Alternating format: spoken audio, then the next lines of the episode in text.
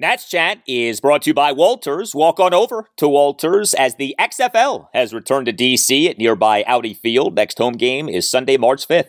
Walters is also the spot to be in Navy Yard for March Madness. More details to come as the NCAA tournament approaches. We're driven by the search for better. But when it comes to hiring, the best way to search for a candidate isn't to search at all. Don't search match with Indeed. Indeed is your matching and hiring platform with over 350 million global monthly visitors, according to Indeed data, and a matching engine that helps you find quality candidates fast.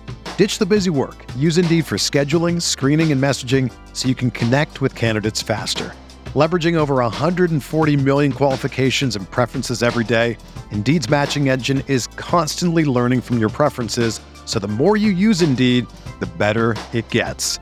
Join more than 3.5 million businesses worldwide that use Indeed to hire great talent fast. And listeners of this show will get a $75 sponsored job credit to get your jobs more visibility at Indeed.com slash BlueWire. Just go to Indeed.com slash BlueWire right now and support our show by saying that you heard about Indeed on this podcast. That's Indeed.com slash BlueWire. Terms and conditions apply. Need to hire? You need Indeed.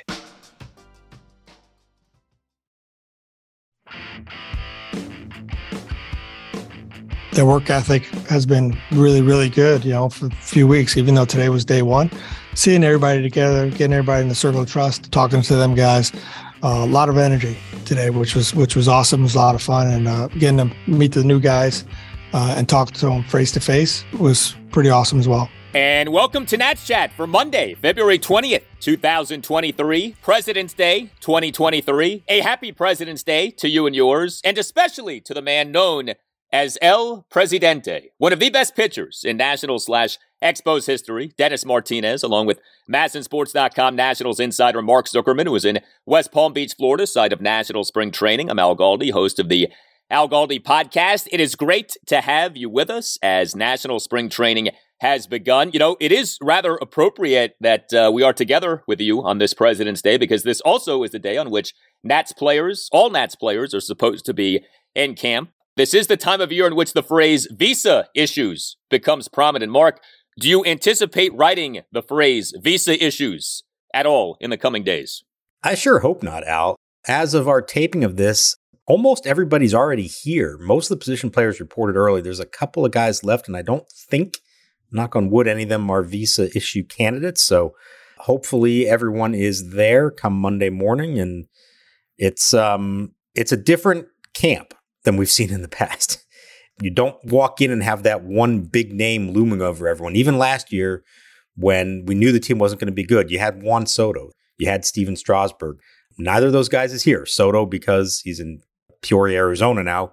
Padres camp in Strasburg because he's still in DC and isn't ready to pitch yet. I know we're going to get to that here. So it's a different feeling, but there's a lot of young guys. There's a lot of enthusiasm, for better or worse, among them. And I'm interested to see how this all kind of comes together. The rebuild started obviously in July of 2021, but it feels like they've pretty much cut off almost all ties to the former Nationals, and it's really in full swing now at this point.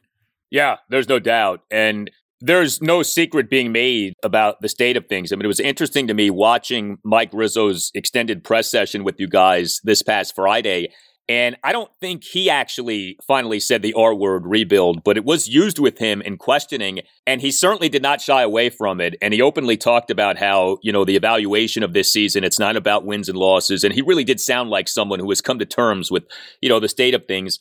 Well, I see the progress. I see the you know the the young big league players on the major league field. I see that backfield full of of exciting prospects, and I, I see that uh, the plan is is taking place, is taking root, and uh, I, I, think this is a big year for uh, for us to move forward with the plan. So, yeah, there is a lot uh, that we do want to get to here with you over the course of this show. We do want to send out a special thank you to a great supporter of the Nats Chat podcast, real estate master Jamie Coppersmith, who was uh, very nice uh, to have us out at uh, the City Ridge Complex in Washington, D.C. within the last few weeks here. We had a great time uh, hanging out with a bunch of Nats Chat listeners, talking about the Nationals, taking some great questions on the Nationals. So, certainly a lot of fun doing that. For me, the, the podcast was a great antidote to that to keep up with what was going on with the Nats. And um, so I advertised a little bit on it too, and I kept in touch with uh, Tim Shovers, who started this and is kind of the behind the scenes guy. And uh, it keeps growing, and I thought it'd be a fun event for those of us who love the Nats and are interested in the Nats. And uh, great to get going here in what is season three of this podcast. So we thank everyone for listening. Always remember that you can subscribe to the podcast. Subscribing costs you nothing, and make sure that you never miss an episode. We'll be with you, uh, you know, over the course of the next few weeks here during spring training sporadically, and then once the season gets going, a new episode of this podcast after each Nationals game day. So we're off and running here. Mark has covered the team uh, since the team came here in 2005. This is a different stage for the Nationals franchise, to be sure. And, you know, regarding spring training, I mean, there definitely hasn't been a ton of news, but it has been a little, um, I guess, odd because, you know, normally you think of spring training, right? And You think about, okay, optimism reigns supreme and hope springs eternal. Here you had Nat spring training getting going last week. And shortly before the start of it, you had the death of the Nats founding principal owner, Ted Lerner, at the age of 97. And then just a day into spring training, we got the bad news regarding Stephen Strasburg, this recurrence of nerve pain, and he has been shut down. And, you know, look, I know that it's not like anyone's looking at the Nats, you know, with great optimism to begin with, but geez, I mean, that double whammy, and I'm not putting them on the same level, but Ted Lerner passes, and then like from the get go, you get more bad Stephen Strasburg news. It's like, man, could we at least have had a few days of good feeling before uh, some of the bad news started coming? Yeah, uh, and I get what you're saying there. I think I would also say, and for very different reasons, neither of those was a terribly unexpected development. Now, none of us knew that Ted Lerner was that sick, but at 97 years old, you never know. It can happen at any point. And, you know, with him, talk about a well lived life. If we can all make it to 97 and be in as good a health as he was, let's be clear about this. The last several years, through COVID, even last season, he was in great health physically and mentally and was still very much involved in the organization. Now, he had handed over day to day control to his son Mark in 2018, but he was definitely involved. He didn't just go off into retirement and hang out at his uh, you know Palm Springs estate for the last several years. He was involved, especially in the big decisions, and you know really right up almost to the end. Somebody who was all there and and you know physically and mentally on top of it. So you know, I would hope that any of us can make it that far in life and have that kind of ending to it all. In Stephen Strasburg's case, disappointing, of course, but I think we talked about this winter that there was always this understanding that even if he said he felt good as he began his throwing program, and he did, you always knew he had to start throwing off a mound, start throwing with some velocity, and that there was a decent chance that as he began that process, that issues were going to crop up again. And sure enough, they did. I think the only surprise, maybe from my perspective, is that this happened before he even got to Palm Beach. This happened at Nationals Park a few weeks ago. Now, maybe that was intentional. They wanted him to start trying it there because if there was an issue, there would be no reason to come down here. But what I gathered from Mike Rizzo in that session, I don't know how well it came across if you're just listening to it, if you watched the video of it, but he actually was getting a little bit emotional talking about Strasburg.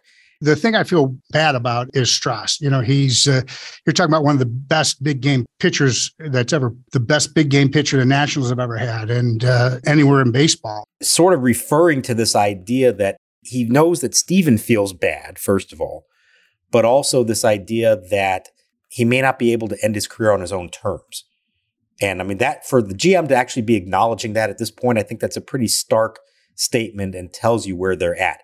Nothing definitive they're still talking to doctors. If Stephen wants to try to come up with another way to attack this and go after it, they will support him in that. But I think there is an understanding that they are potentially moving towards the end of the road here and that they may have exhausted all of their options. Yeah, I mean, you know, you follow the Nats, right? Wednesday was the day on which we had the first workout for pitchers and catchers. And then it was later on Wednesday that Davey Martinez, in a press conference, made this Stephen Strasburg reveal.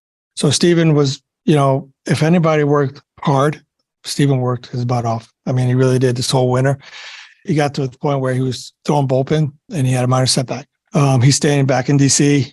And it's like right away we're hit with this that Stephen Strasburg has had another setback. And to your point about this having happened at Nationals Park, this happened off a second bullpen session. The guy couldn't even make it through two bullpen sessions without having another problem. And I mean, look, you do feel for the guy. You know, Mike Rizzo expressed a lot of empathy for Stephen Strasburg in that press session on Friday, and I get it. I mean, you know, the contract is unavoidable, but you can sort of separate that from he is a person, he is an athlete. This can't be easy for him. But man, I mean, it just slaps you right across the face. He couldn't make it through a second bullpen session off an entire offseason before he had a problem. And I know we talked about this a lot last year. I don't know how much Stephen Strasburg conversation we're going to have this season because I don't know what there is left to say, but it just does feel like it's done and that all that is left to happen is for him to concede that it's over. And you know, then things are going to get interesting with this contract. But you know, that's that's a separate conversation. But man, it just feels like it's over. And, you know, when Mike Rizzo on Friday was talking, and you're right, he did get emotional. If you watch the video, and for those of you who don't know, you can watch the video on the uh, MASN YouTube channel. There's a MASN Nationals YouTube channel at which you can watch these press conferences. Rizzo like welled up. He got like red in the face, it looked like. It, maybe his eyes even got watery. But you're right. Like if you listen to the audio, you can't really tell. But he, he did like turn red. It looked like he was getting upset. But even he said like he wasn't really surprised by this. And I think that kind of stands out as much as anything to where no one is surprised by this. You know, like the fact that this happened again off a second bullpen session isn't really that surprising. And so I don't know where you go from here. I don't know how you can feel like, okay, well, let's just give it another shot. Like, okay, you can, but I mean, does anyone expect a different outcome? No, I mean, not without some other kind of dramatic development here. And I, I, I think the key is like, look, you can go talk to doctors, you can try to come up with some kind of plan, but I, I think it's clear that what they've been trying to do hasn't worked. And to think that, well, just with more rest and then you start up again, that that's going to result in anything different. I also don't think, and I don't know that it would make a difference or it's even being recommended to him, but I also have got to believe that there's no other surgery to take place. And even if it was offered to him, he may not want to do that again. The man has had quite a few of these now. And I'm not sure that he really wants his arm or his shoulder cut into again. And so I think that's where the sadness comes in that, you know, we all want to believe that we can go out on our own terms, that a player can decide when his career is over. And, you know, Ryan Zimmerman, he got to do that. And it was a really special thing for him. Most players, unfortunately, don't have that opportunity. The game tells them when they're done, either because their performance gets to be such that it's not competitive anymore or their body breaks down and they can't do it anymore. And that seems to be where this is going. And I think that's the sad part of it is that for all that Stephen has given to the organization and all that he's put on his arm and everything else, and the highs that he had, certainly to lead them to their best moment in, in franchise history, you would have hoped that he'd get to reap the benefits of that, not just financially, because of course he's got that, but that you could continue on. I, I remember thinking after the World Series that year, like, he's still got a shot at the Hall of Fame. You know, if he could stay healthy, it was going to require several more seasons of pitching at that level. If he could stay healthy, that was always a concern with him. But I mean, he's made eight starts since then. Made one last year. He doesn't appear as though he's going to be ready to make one anytime soon this year. And I, I think there was even also deep down, even if they knew he's getting close to the end, this idea of, well, maybe he'd be good enough to come back and pitch a little bit and he could pitch at Nationals Park. Remember last year it was in Miami come back and pitch at least once, maybe in front of the home fans. And again, who knows? Maybe there's some chance that could still happen. But where he is right now, it seems like a long way off. And I think they are getting closer here to acknowledging that they've uh, approached the end of the road. It really is something. I mean, we know that major league history is filled with pitchers who fall off a cliff, right? Like it just kind of goes. I can't think of another instance of this drastic and sudden of a fall where October 2019, he's the World Series MVP. December 2019, he gets the 70 year, $245 million contract. And then that's it. He's made eight starts in the regular season at the major league level since then. Like, usually, you maybe have a season or two of like you transition into being bad. You know, like I think about somebody like Felix Hernandez. Like, he was great. And then things started to come apart and then he became bad. But it wasn't like he went from great to bad in one year or in a, over the course of a few months. Actually, the closest thing I can think of to this is Jordan Zimmermann, who left the Nats, went to Detroit, and was just like awful for his entire tenure with the Tigers, but at least he pitched. You know, like he got hurt a good amount, but at least he had multiple seasons beyond his tenure with the Nats. This is you go from your peak World Series MVP off, by the way, a 2019 regular season in which he was pretty durable. That was the other thing. When they re signed him in December of 19, I remember saying, you know, this is risky, but Strasburg did demonstrate a durability this past season to where, you know, maybe he's kind of figured some things out with his health. And instead, it has just all unraveled. And, you know, the poetry slash irony slash whatever you want to call it of on the spectrum of mega money starting pitching contracts, the Nats are on one end with maybe the greatest success of them all in the Max Scherzer contract, and on the other end with maybe the biggest fail of them all with this Stephen Strasburg contract. It's almost like the baseball god said, okay, you got one over on us with Max, but now we're going to do you with this Strasburg scenario. Like that is something. The two extremes the Nats have experienced with mega money pitching contracts over the last decade or so. Yeah, it is pretty striking. And, and when we look back on this era and think of those two contracts and how they played out, one of them you could not have asked for it to go any better you know, other than the Nats keeping him through the end of it, but that that was for other reasons. Max certainly delivered and then some for the entirety of his seven year deal. And then Stephen, of course, has not really been able to deliver at all since signing the most recent extension. But, you know, like you were saying, in most of these cases, the pitcher ends up being not as good, but they do pitch. And then maybe they deal with something physically. The problem has not been that he hasn't been a good pitcher. It's that he hasn't been able to actually pitch, to actually take the mound. And that was so sudden. And I think, you know, the questions that are forever going to be out there and you wonder are number one, did all the extra work in October 2019 cause anything? Did the COVID shutdown and then try to ramp up in 2020 do anything? Did the surgery that he wound up having for carpal tunnel syndrome, was that maybe a wrong diagnosis or wasn't necessary? And then that created more problems and then ultimately the thoracic outlet surgery. It just this series of events in which nothing could go right for him beyond you know when he signed that deal in December after the World Series. It's pretty crazy, and you know you're trying to think of comparable examples. Maybe the closest one sounds crazy, but Sandy Koufax, who was forced into retirement at age 30, shocked the world. Question is why? I don't know if cortisone is good for you or not, but uh, to take a shot every other ball game is. Uh, more than I wanted to do, and to walk around with a constant upset stomach because of the pills, and to be high half the time during a ball game because you're taking painkillers. Uh, that's uh, I don't want to don't want to have to do that. Now he was pitching great up to that point, but he had significant elbow problems. Probably we didn't know it at the time. Probably had a, a torn uh, ligament in his elbow. Would have had Tommy John surgery if it was available to him, and his career just ended just like that. Now Strasburg, it's been a slower issue, and he has made a few starts and several surgeries. But yeah, there are not a lot of examples of pitchers like this who hit the peaks that he did and then have the rug pulled out from underneath him like that.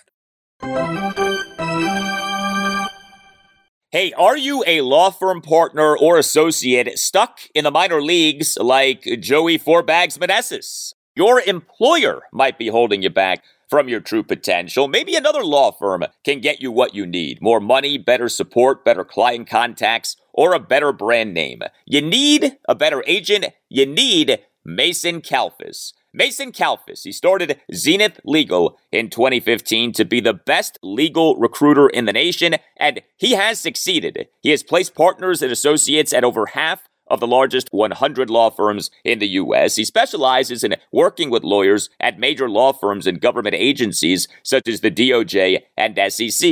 Like Joey Meneses' big breakout, Mason Kalfas can help you identify what you really need to accelerate your legal career. He will work with you to find the best law firm for your practice and negotiate you the absolute best deal, a deal worthy of a superstar free agent. The legal market still is very strong in 2022, and there's no better time than the present to think about making a move. You need to call Mason Kalfas at Zenith Legal. His number is 202 486 3535, or you can check out his website zenithlegal.com. He has a team of recruiters across the country, but you will get tons of personal attention from Mason. It's time to launch your career into the upper deck. Call Mason Kalfas today. Go Nats and go Joey.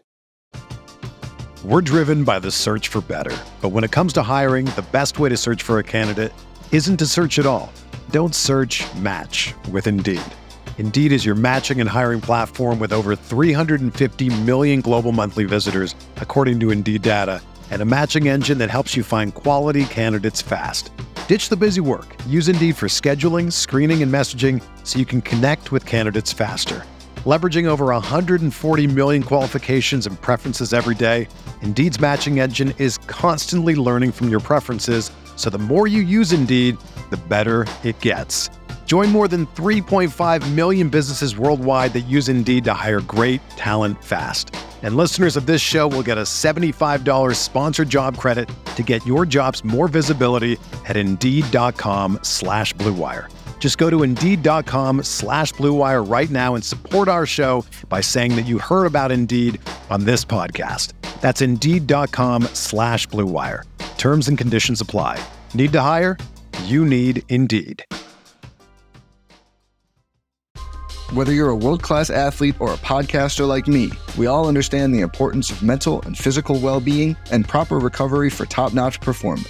That's why I'm excited that Unifyd Healing is sponsoring this podcast. Unifyd Healing is a new and super innovative global network of wellness centers powered by Energy Enhancement System, or EE System. If you haven't heard of the EE System, you'll want to listen up. This technology promotes wellness, deep relaxation, purification, and rejuvenation. At hundreds of locations across the globe, access to a center is easy and affordable. Interested in experiencing the EE system technology for yourself? Go to unifydhealing.com slash bluewire to learn more and find a center near you. That's U-N-I-F-Y-D healing.com slash bluewire. No material or testimonials on the Unifyd Healing website are intended to be viewed as medical advice or a substitute for professional medical advice, diagnosis, or treatment. Always seek the advice of your physician or other qualified healthcare provider with any questions you may have regarding a medical condition or treatment and before undertaking a new healthcare regimen, including EE system. The one two pitch to Abrams. Swinging a ground ball, base hit right field. Here comes the winning run call. He'll score. They're going to mob Abrams around first as the Nationals beat the Braves 3 to 2 in 10 innings. Some happier thoughts, or at least uh, happier things to be thinking of with the Nationals. So, you know, we know the deal, right? So much of this season is about how the young potential building blocks perform. I mean, it seems to me you have like six guys in particular to be thinking about, and you certainly can expand beyond the six, but you think about Mackenzie Gore, Cade Cavalli, Josiah Gray, Keibert Ruiz, Luis Garcia, and CJ Abrams. Like those six guys are the six on whom I would like to think we're going to focus on for the bulk of this upcoming season. Anything stand out to you over the first week or so of spring training in, in watching, you know, those of uh, from that group who have been there? Things that have kind of stood out to you. I guess in particular it would be with the pitchers and with Keibert Ruiz. But I mean, you know, these are the guys uh, who we're going to really be fixated on as this season goes on. Yeah, I agree with you. I think those are the big six that we should be focused on right now, and there could be more coming maybe before the season is over. But at the moment, those are the six that you're hoping to build around. I think what stands out with the pitchers, all three of them are healthy right now, knock on wood. Remember, Cavalli and Gore ended the season on the IL. Both of them appear, by all counts, to be fully recovered. They've participated in everything. They're on track for everything. They've already faced live hitters. I've watched them face hitters here in the last couple of days everything seems to be good with them. They're in a good mood and they understand that this is a big opportunity now for them. And Josiah Gray, health was never the issue. He made all his starts last year until they decided to shut him down. The issue with him was more fine tuning some things to become a better pitcher. He certainly has worked on that stuff. I watched him today facing live hitters and that straight line to the plate that we talked about all last year, not flying open, not with that front foot turned to the side, much more in line with the plate. You know, so far so good. He faced live hitters for the first time and was pleased with that. And of course, there's a lot more to go. Let's see how he does when he's really facing hitters in games and then when it really counts come April. But they're all in a good mood and, and encouraged. And I, I think what's interesting is you, you hear them talking about, I think they've turned the page as a franchise and understand that the focus is now on the young guys. Yes, Patrick Corbin is still here, yes, they're hopeful that he can be better. God willing, he can't be any worse than he was last year. And he may still end up being the opening day starter just by default because of seniority and the lack of experience of the other guys. But they're not trying to suggest that he is the leader of this staff. moving forward. They know it's about those three young guys leading the way, not just this year, but beyond. And so I think rightfully so, they are the center of attention here. Keibert Ruiz, everything looks great. You know, he's talked about trying to do even more now in his second year. He had a lot thrown on his plate last year. First time, it wasn't officially a rookie, but essentially as a rookie catcher. Everybody agreed he had a fine season, but they know there's more there, especially offensively, and he's worked on that. Luis Garcia, he's bulked up. He looks like he's ready to try to hit the ball for some more power. I saw him take Hunter Harvey deep to the opposite field during live BP for whatever that's worth. Uh, and CJ Abrams just got here today, but he's excited to be here. And everybody throughout the organization talks about what a difference it made when he joined the team and was playing shortstop every day and the positive effect that had defensively on the pitching staff. So, I mean, there's a legitimate reason in all six of those cases to feel good about what they could be. Of course, they all have to actually go out and now prove it. I do think that this season is a significant season for the two big pieces who the Nats got back from the Dodgers in the Max Scherzer Trea Turner trade, Keibert Ruiz and Josiah Gray. And I don't want to be overly dramatic and say it's like make or break for those two. I mean, I would not say that. But, you know, each guy is going now into his third major league season. And, you know, there definitely are higher levels that each guy needs to get to. With Keibert Ruiz, you do want to see him become more of an offensive force. They did not trade Max Scherzer and Trea Turner to just get a nice catcher or a decent catcher or a guy who's pretty good defensively and you don't worry about the offense. Like, no, the idea was for Keibert Ruiz to be a franchise catcher or close to that. His offense has a ways to go. So I am very interested to see and what kind of an offensive season we get from Keibert Ruiz, with the understanding that with catchers, sometimes it does take a while for the offense to come around. So I, I, keep trying to like tell myself that, but you know, he does need to be better offensively than what he has been. With Josiah Gray, you know, it is disturbing what we have seen over these last two seasons. He has stayed healthy, which is good. And maybe all of these experiences are going to end up lending themselves toward him becoming the great pitcher that we want him to be. But you know, 40 starts, 211 and a third innings, an ERA of 511. And of course, what has been so disturbing has been all of the home runs that the guy has given up. And, you know, we know that that has to come down. I mean, 53 home runs allowed in 211 and a third innings. So I think it's really important that we see a better Josiah Gray this year. I think with Cade Cavalli and Mackenzie Gore, look, we want to see excellence from them as soon as possible. But the truth is, if each guy has a rough 2023, he's going to be given ample opportunity in 2024 and beyond. And I would think that each guy is going to have some sort of a workload limit given the injury histories and uh, the youth of those guys. With Josiah Gray, again, I'm not saying make or break, but boy, it would be nice to see him not have an ERA above five, let's say, this season. It would be nice to see him not give up so many home runs. And with all of this talk about the mechanics, I do think that it's important that he in particular shows us something this season so that we can feel like these two guys who the Nats got in that trade that really has served as sort of the flagship of the rebuild, right? Max and Trea to the Dodgers, and you get back four players highlighted by Josiah Gray and Ruiz. I think it's significant what we get from Josiah Gray this season. I agree with you. I think they would probably admit it too. And I look at it this way the Soto Bell trade, where you got five prospects out of them, you really do need at least one of them to become a star. Maybe several years before we know that, but you need at least one of them to be a star and at least one more of them to be like a really good player and another one to be a solid big leaguer. You need that because of who you gave up.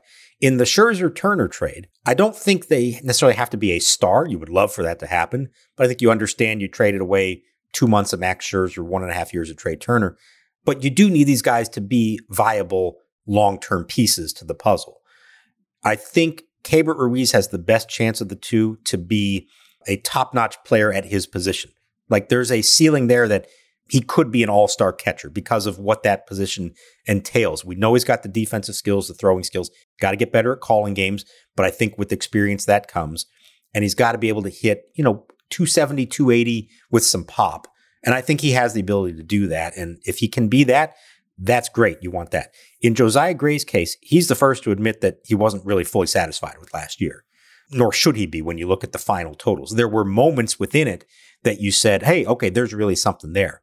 I think what's striking to me here is two ways that he's trying to go about being better and avoid those big blowups that he had, and particularly the home runs. The mechanics thing we talked about, trying to be more on a straight line to the plate. That's about trying to fix his fastball to not leak back over the middle of the plate. That's the pitch that killed him last year, the fastball. The other thing that he's doing, and I think in some ways is a little more subtle, but maybe more interesting, he's trying to incorporate more pitches into the mix. He told me that he's now working on a cutter, a cut fastball that's going to move a little slightly.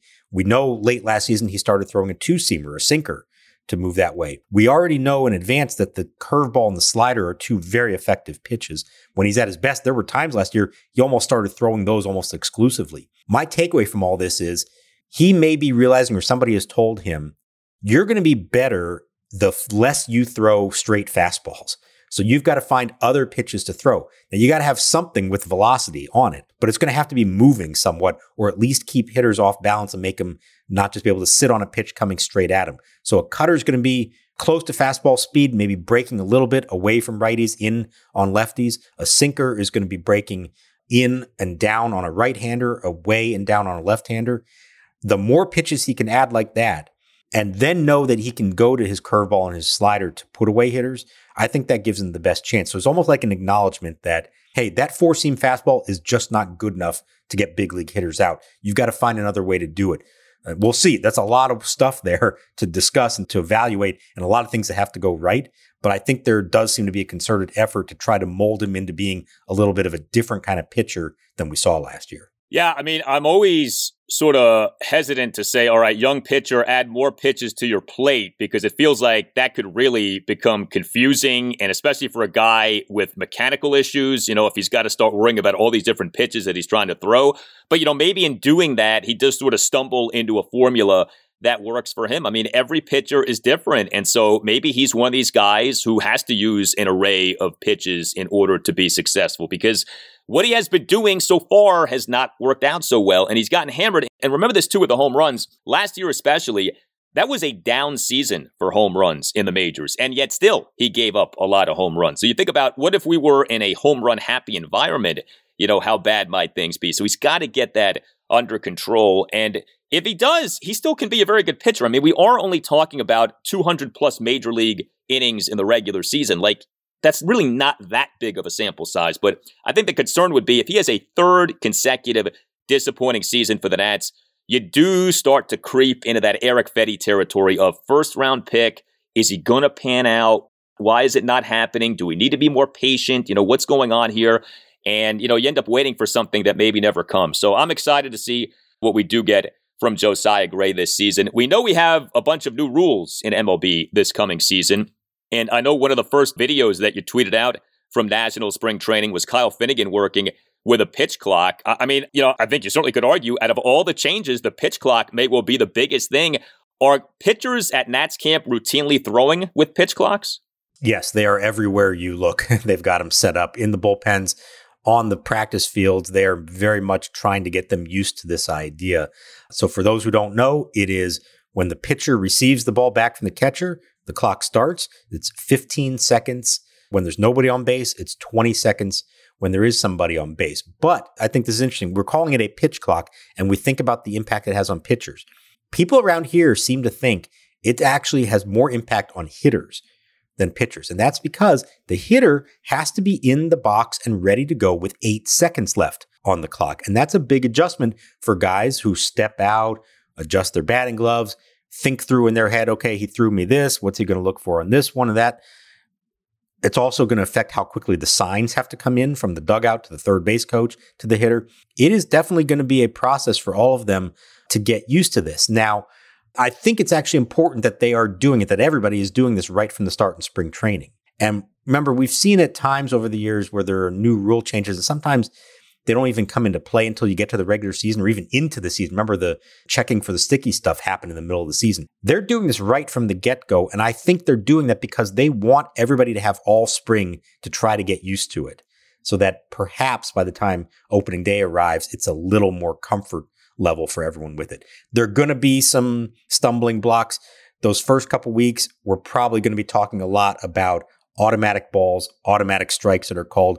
Hopefully, none that actually impact like a significant moment in the game, but it may happen. But the feeling is that once they get through that initial period of everybody learning how to deal with it, that within a few weeks, it should become routine and something that everybody just gets used to and we don't even think about it anymore. And I think back to the sticky stuff, as big a deal as that was in those first few days, eventually got to a point that we didn't even pay attention to it anymore. And it's going to be good for the game. Everybody acknowledges it's going to speed up the game, and that's the number one thing. It's a must. I mean, you cannot continue to have on the regular three plus hour regular season games. I mean, it's just not compatible with the way life is for most people in the year 2023. I'm very happy that MLB's doing this. I know Rob Manfred takes a lot of grief for a lot of reasons. I do applaud him though. He is a forward-thinking guy. He he is thinking of things that I don't think his predecessor thought of and that I don't think a lot of other people in the game have thought of. And that is trying to make the game quicker and more appealing to younger people. And so yeah, let's do these pitch clocks and see what ends up happening.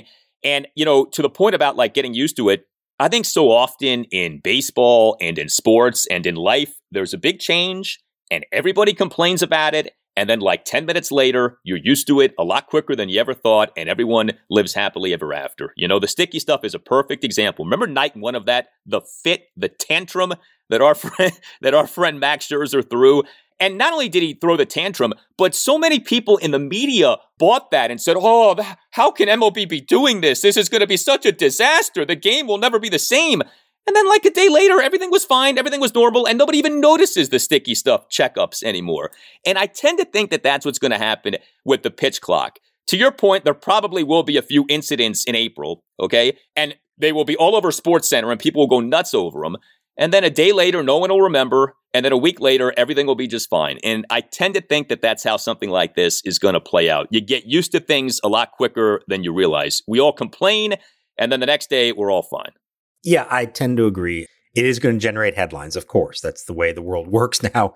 And things happen so quickly, they spread so quickly that some moment's going to go viral when uh, something costs a, a team a game because of an automatic ball or strike or whatever else. Now, the other rule changes are going to have a significant impact as well. The lack of the shift, you're going to notice it. It's going to prioritize middle infielders who can cover a lot of ground, are going to be at a premium. Maybe this helps a guy like CJ Abrams stand out versus others, but it's also really going to help hitters who, you know, a line drive to right field and a hard hit grounder up the middle that for 100 years we've just thought off the bat that's a base hit and all of a sudden weren't anymore those are going to be hits now.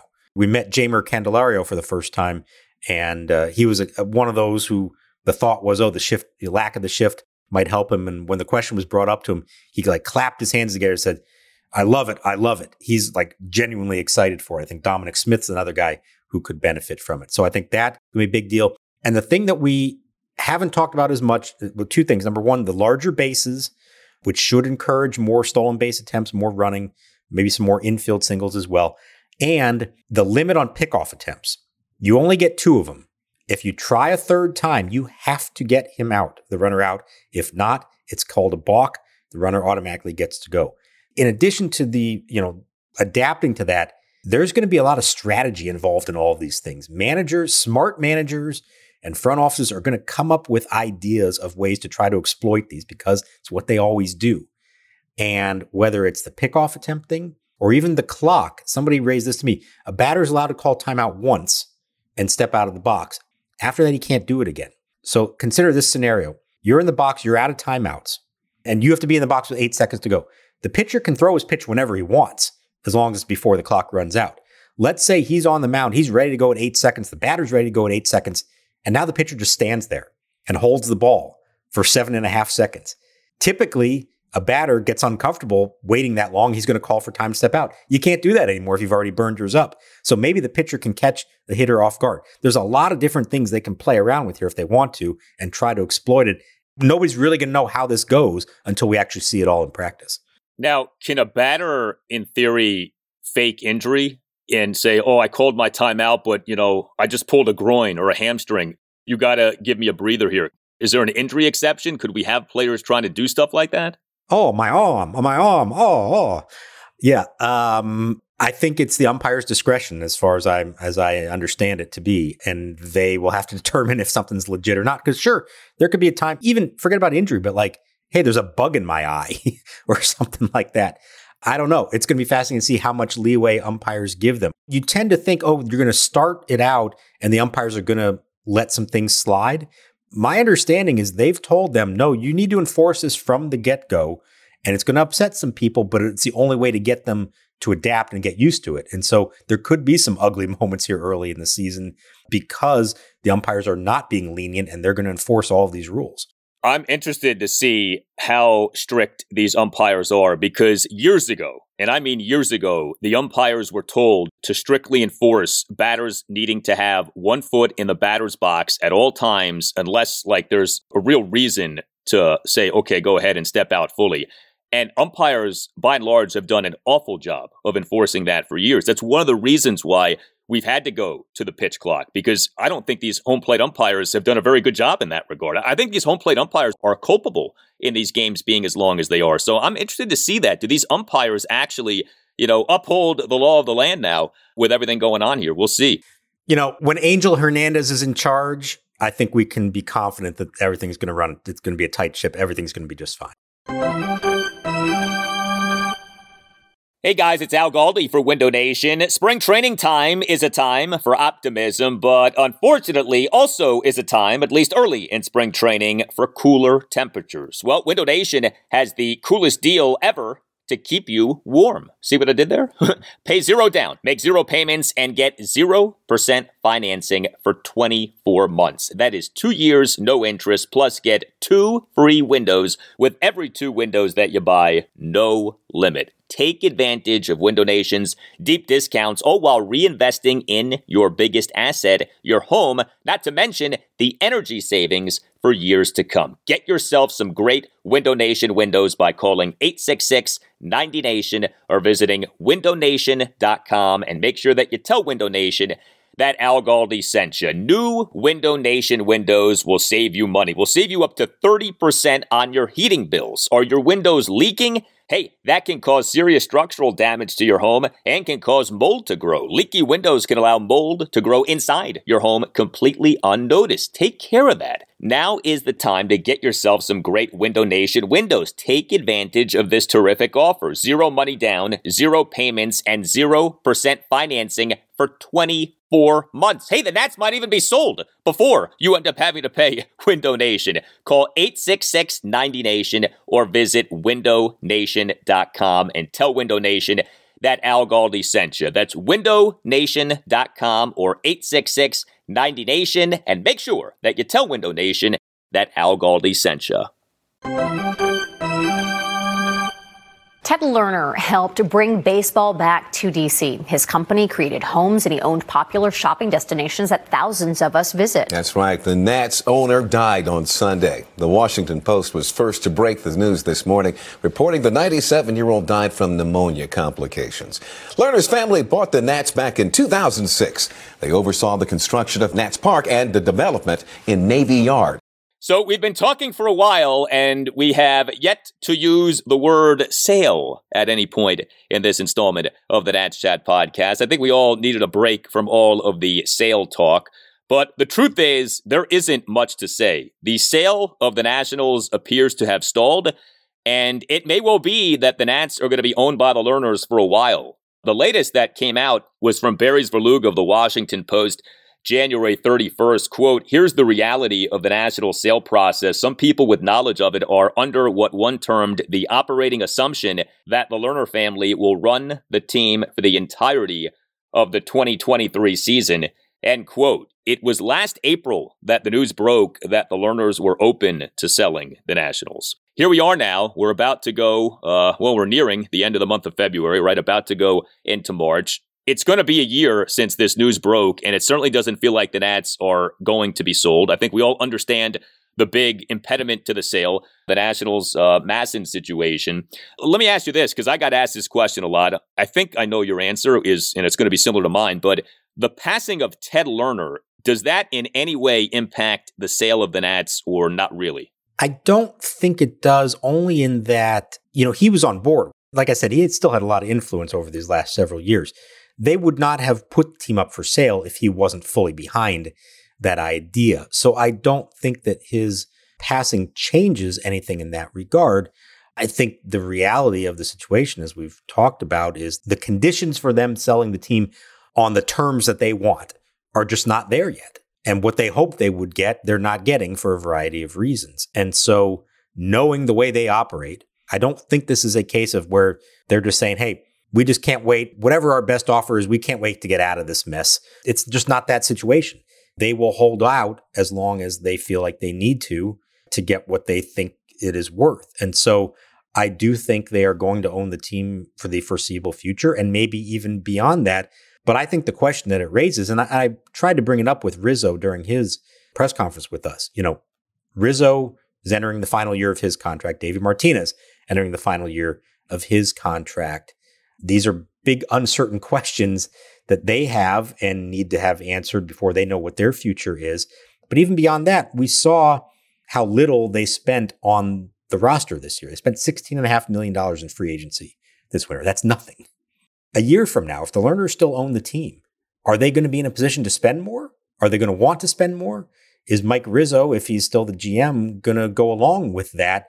Or is he going to feel like, let's say some of these young big six we talked about start to step up and some of the other prospects are getting closer? Is there that Jayson Werth move coming a year from now?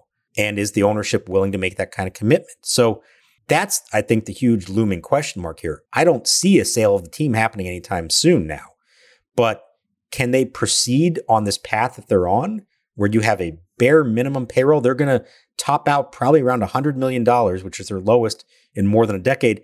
And that's kind of a false number because 60% of that goes to Strasburg and Corbin alone. They're not paying money to anybody else. So a year from now, are they going to keep operating like the Oakland A's or the Tampa Bay Rays? Or are they going to start trying to invest again? We all felt like a new owner would step in and do that. Are the Lerners, if they're still in charge, going to do that? And I don't know the answer to that question. Few things in sports are worse for a team than lame duck ownership. And now that we know that the current owners of the Nats don't really want the Nats anymore, but are sort of stuck with the Nats because of this MASN situation and because the Lerners aren't getting what they want for the Nats, I think that makes things even worse. You know, it would have been one thing if you say, all right, the Nats are up for sale. We went through the majority of last season knowing that, but they got sold early in the 2022 2023 offseason or early in the 2023 season. If this is going to extend for a second season now, and maybe beyond that, where you're owned by someone who doesn't really truly want you, that's bad. That's bad for morale.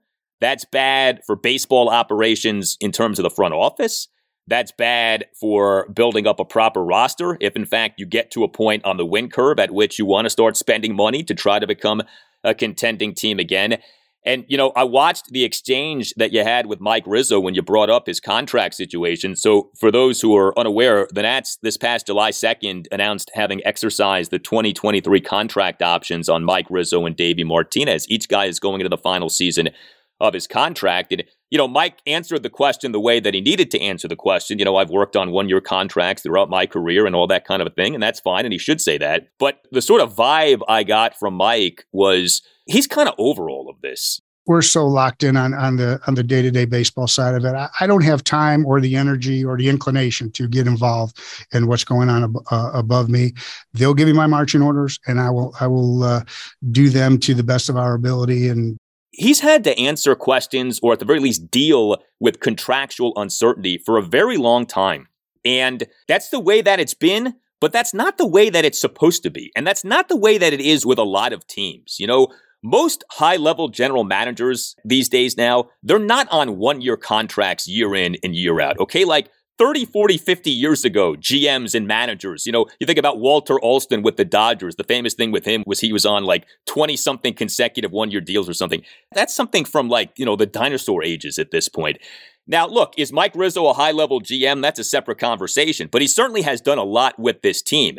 And if you believe in him, you know, it's pretty warped that we keep having to dance this dance of, okay, Mike, your contract's coming up this year. What's going to happen? And to a lesser extent, the same thing with Davey. I mean, if you want this rebuild to go smoothly and to go effectively, you want a front office that is empowered, that has a true direction, and that feels like, okay, we're here to stay, we're building something, and we don't have to think about, well, maybe we're going to be out, so maybe that's going to impact our decision making. And so I think it's bad on a lot of levels. You know, we've also talked about, hey, if you have lame duck ownership, are you spending on infrastructure the way that you need to be? We've talked about the Nationals being so behind other teams in analytics. Well, are they properly staffing?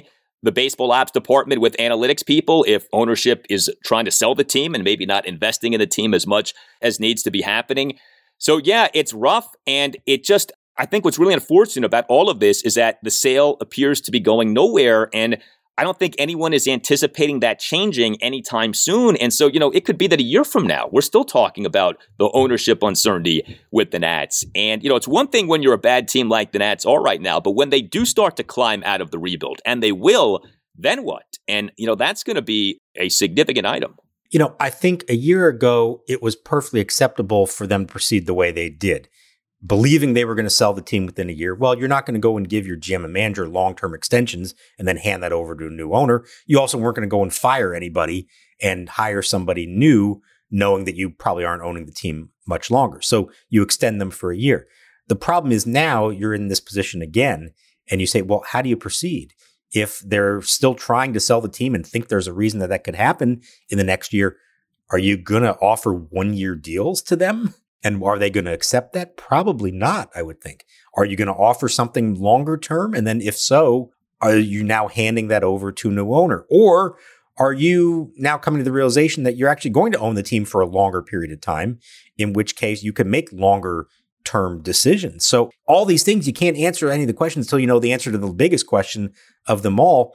Whether we know it publicly or not is one thing, but I would hope for Mike Rizzo and Davey Martinez's sake and everybody who works underneath them that they get some kind of clarity from ownership. What is the plan? What is the strategy? Not just this year, but beyond. I think they've earned that right to know where this thing is going. Now, maybe they do. Maybe they have gotten that sense and we just don't know it publicly. But to think that this could just all play out and now they're stuck in this situation where, again, do you give them one year to come back or do you fire or do you not renew them at the end of the year? Do they decide they want to walk? I don't know. It's a messy situation, potentially very messy situation. Up top, you know, they don't have to do it immediately. I know they're dealing with obviously a much larger family issue and mourning the loss of their patriarch. But as we get closer to opening day and they have to proceed forward, we do have to have some kind of sense of what is the plan this year and beyond. And even if we don't hear it, at least the people in charge of all these departments need to hear it. Think about this too, because look, it may well be that Mike Rizzo should not be the GM anymore. You know, he has not had a good last few years. He has not had a good last, you know, really decade in terms of drafting and player development. So if you say, all right, you know what, the heck with it, it's time for the Nats to move on from Mike Rizzo anyway. Okay. So now you're going to be in the market for a new GM. In theory, you want to get someone who's smart and forward thinking and on the rise. So what are you going to offer him a one year deal? You know, like if you're trying to get one of these you know, high level Ivy League types or someone who is, you know, sought after by other teams and is an up and coming guy with another organization. Like, you're going to have to spend some money. You're going to have to give this guy, you know, a three year contract, a five year contract. You're going to have to pay him more than probably you've been paying people for a while in terms of front office people. Are you going to be willing to do that if you are trying to sell the team? and are not, you know, all in on owning the team. And so that really is problematic. You know, lame duck ownership is bad. It's a kind of thing that filters on down throughout the organization. And so, you know, hopefully this thing gets resolved sooner rather than later. But, you know, until the MASN thing gets resolved, it's hard to see the Nats being sold. I know there is a prevailing belief that until the Orioles are sold, the Nationals will not be sold because the Orioles being sold might lead to some sort of resolution with the MASN situation and then the Nats get sold. But what if the Orioles don't get sold? So, you know, you can twist your mind into not thinking about all of this, but it doesn't take away from the fact of you know, this is not a good predicament. You know, with the Nats, there's the baseball on the field situation and there's the ownership situation. And, you know, they're two situations that are big deals, but they're tied together. And I don't know if one gets fixed before the other gets fixed. And uh, that's kind of the problem with all this. So we shall see. Well, we are thrilled to be with you for season three of the Nats Chat podcast. Always know that you can reach us via Twitter. Uh, you can tweet us at Nats underscore chat. You can email the podcast as well, Nats Chat Podcast at gmail.com, including if you would like to sponsor the Nats Chat Podcast, email Tim Shovers, Nats Chat Podcast at gmail.com. You can find us on Instagram too at Nats Chat Podcast. Uh, if you're listening to this podcast on Apple Podcasts or on Spotify, please consider giving the podcast a five star rating. And uh, if you're listening on Apple Podcasts, please consider writing a review of the podcast. The ratings and the reviews help us out a lot, and uh, we thank you very much for doing them. All Nationals radio highlights on Nats Chat are courtesy of 1067 The Fan. We thank Tim Newmark for the great new opening theme of the Nats Chat podcast, and we thank you for listening. For Mark Zuckerman, I'm Al Galdi, and we'll talk to you next time on the Nats Chat podcast. The 0 2 pitch. Ring him up, strike three, called a curveball over the inside corner, locked him up at 70 miles an hour.